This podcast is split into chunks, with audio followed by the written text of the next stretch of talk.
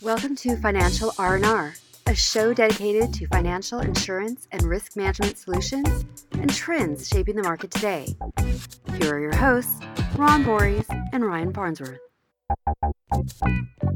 Well, welcome everyone. Uh, this is Ron Borys, and I lead the financial institutions uh, industry vertical at Alliant. Uh, joining me today is Ryan Farnsworth and Steve Chappell you know, it's hard to believe that we're coming out of the the first quarter of, of 2021. It seems like you blink and time is flying. And you know, thought it would be a good opportunity here to just cover some of the things that that we've observed uh, throughout the first three months of the year, focusing on just market conditions for for financial institutions and, and some of the things that we're seeing there.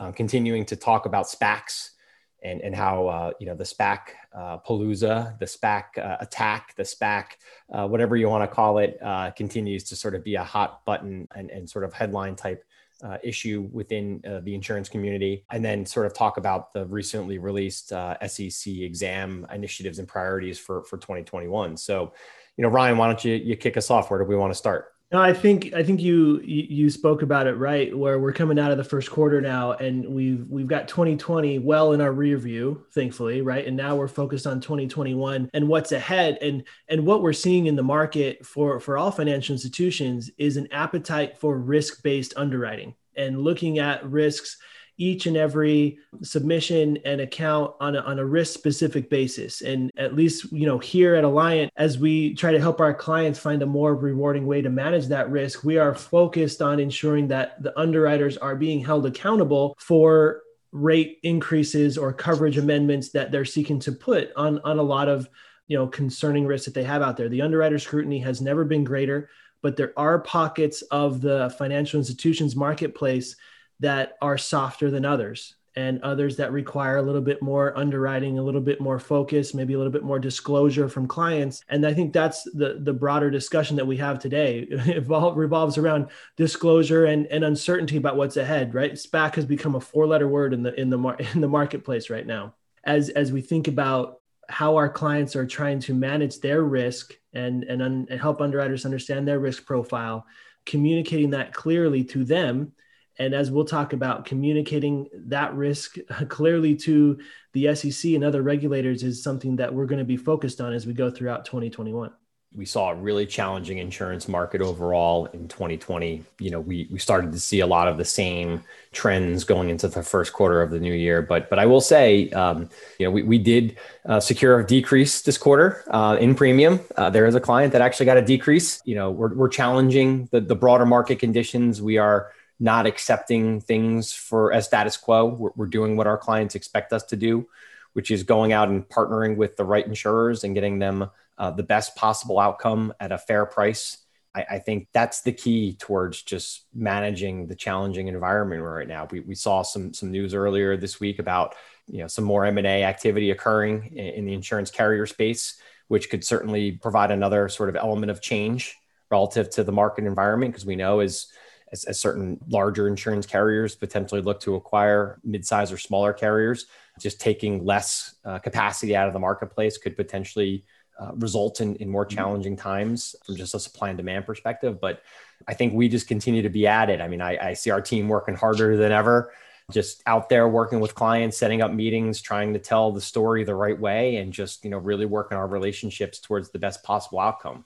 I think the regulators are are working as hard as ever too, right? The, the, the Financial Stability Oversight Council met recently for the first time um, since the Biden administration took over and identified a lot of priorities that our clients are going to need to understand uh, going forward, right? They were focused on you know the importance of sharing data, identifying risks, strengthening the financial sector. You know, coming off of the the heels of the GameStop situation, the Archegos capital management issues this week uh, there's an intense scrutiny towards Wall Street and towards financial institutions, you know, being held, you know, held accountable, but also being able to communicate those risks clearly is going to be crucial. Yeah, I mean it's a great point, Ryan. Right? The SEC, for example, has come out with its enforcement, uh, you know, focuses for 2021, and then on the heels of that, to your point, right? In the last week, we've got Archegos and the announcement of the SEC looking deeper into SPACs and requesting some details on fees and volumes and, and regulatory compliance, consistent with the, some of the guidance they had given, you know, a month or so ago. So the SEC is going to create, I think, some significant regulatory hurdles here going forward. You know, and the cry from Archegos in the marketplace was, you know, th- this was a regulatory failure, right? With with more regulation, more oversight, you know, these these kind of events could could be prevented or mitigated, right? It remains to be true, right? It's you know these events happen. Um, it's not a regulatory oversight issue, but that's the cry from you know political response to the high profile losses and in on Wall Street and that impacts all all uh, D&O insurance policyholders too, right? I mean, I, I there's there's a, a, case could be made that if uh, more disclosure was was apparent in Archegos investments, you know, perhaps the companies they were invested in wouldn't have made the decisions that they made with respect to their stocks and other uh, plans if those disclosures were known. And so it, it can benefit everyone. I think the one thing that our clients are asking us and asking themselves is what can they do from a policy perspective to prepare themselves for additional SEC scrutiny or additional disclosures. And, and, and I think, you know, we can talk about that right now as we think as the terms and conditions have expanded, you know, since the last financial crisis and, and since the last, you know, push for a culture of compliance within financial institutions, you know, coming out of uh, 2010, 2011, you know, we saw the coverage expand both for investigations as well as from the broader definition of claim and uh, it's very important even critical for our clients to understand what those triggers are within their policy and what they want them to be. And how you know steve i love to get your comments on this too about how the notice provisions should should be uh, tied into those considerations. The sec you know, kind of enforcement priorities and the belief that there will be greater SEC involvement presents some really interesting challenges. One of the issues, despite the kind of the broadening of the terms and conditions and the policies over the past few years, you know, one of the significant issues that continues to um, be in the marketplace is is the friction between the massive cost that um, issuers can sometimes incur in the face of SEC informal and formal regulatory investigations, which are occurring simultaneously to this, you know, some 400 shareholder class action suits that we see a year, and there and there's still a disconnect there. Um, and and just this week there, there was a decision um, issued out of the Southern District in New York, you know, addressing this very issue involving Hertz where you know the the opinion you know articulates some 27 million dollars in fees and costs that were the subject of this dispute as to whether the SEC formal investigation constituted a quote securities claim as defined by the policy, and the court concluded that the entity did not enjoy any coverage for that SEC proceeding. So this is you know really highlights this issue that that you know kind of wax and wanes um, from time to time, and it really should put a spotlight on this issue again of in the face of of SEC's kind of promised enhanced enforcement in 2021 and beyond you know looking hard at the potential costs that can be incurred and and how can we cover those costs in the insurance policies right? And there are products out there uh, they don't come cheap they don't come free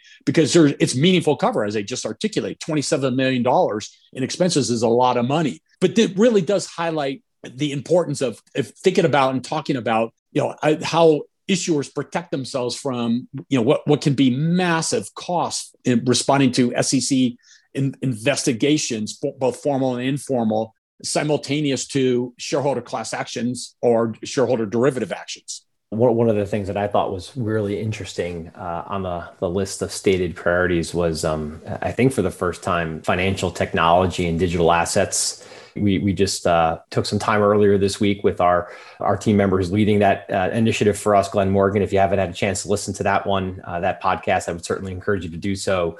Uh, we've assembled some great talent around the area of financial technology, cryptocurrency, uh, digital assets.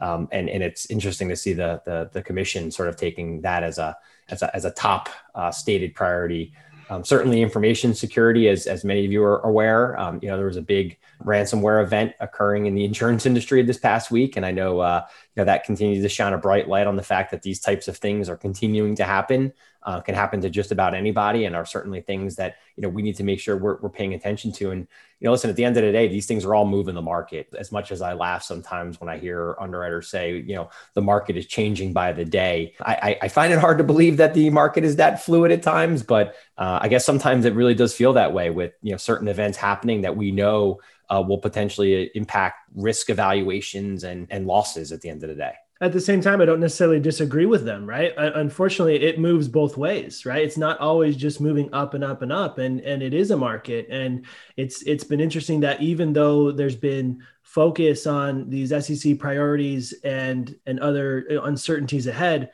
it's still a competitive marketplace, and the reality is there's fluidity, as you said, M and A activity underwriters changing companies and changing jobs and and that creates competition which moves the market both ways. And so you know similar to the sec as long as clients can be focused on what the identifying their risks and communicating those effectively to the underwriters no one can complain about or should be able to complain about where the market dictates the price and and the coverage available to them. Uh, Steve, your point was was a great one.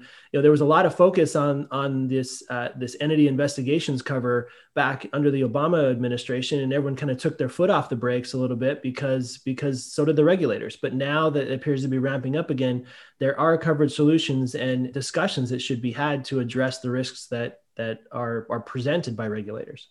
So one of the things I wanted to just spend a couple minutes on before we have to wrap things up is, uh, you know, Steve. Obviously, you you you're one of the leaders within our SPAC group. Some recent press from the SEC this week about just warnings, informal investigations into that world. You know, we saw some articles this week. We know the underwriters have struggled with that risk tremendously, and we saw some articles earlier this week that suggested um, alternative risk transfer, whether you know forming captives or, or other types of vehicles to help with the challenges associated with getting D&O insurance. For those folks who don't necessarily study this space the way we do, the captive one was a little interesting because I I I, I foresee some challenges right for anybody that knows what a captive is. It's essentially a company um, funding and starting their own first party insurance company for the purposes of managing their risks. And you know, just given how SPACs are set up and and the duration of a SPAC, um, I think that presents one big challenge. But but then you also have to think about the whole component of non-indemnifiable loss and, and whether or not a SPAC could use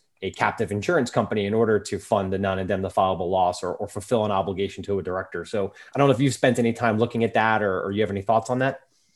Yeah, it's it's an issue that I've spent a tremendous amount of time on you know in my career right as markets have fluctuated and hardened over the years right we look hard at captive as a solution and in the SPAC world, it, it presents a particularly challenging issue because one of the one of the problems with a captive is it it is likely in essence your own money um, even though it's somewhat regulated as a captive insurance company and when you file for an s1 to take a spac public the 33 act requires an acknowledgement that you will not be indemnified for certain exposures of the 33 Act. So it, it's is actually one of the kind of key exposures that um, drive the need for D&O insurance, particularly A-side D&O insurance, because a SPAC can raise you know 100 billion dollars, but if the 33 Act and the SEC prohibits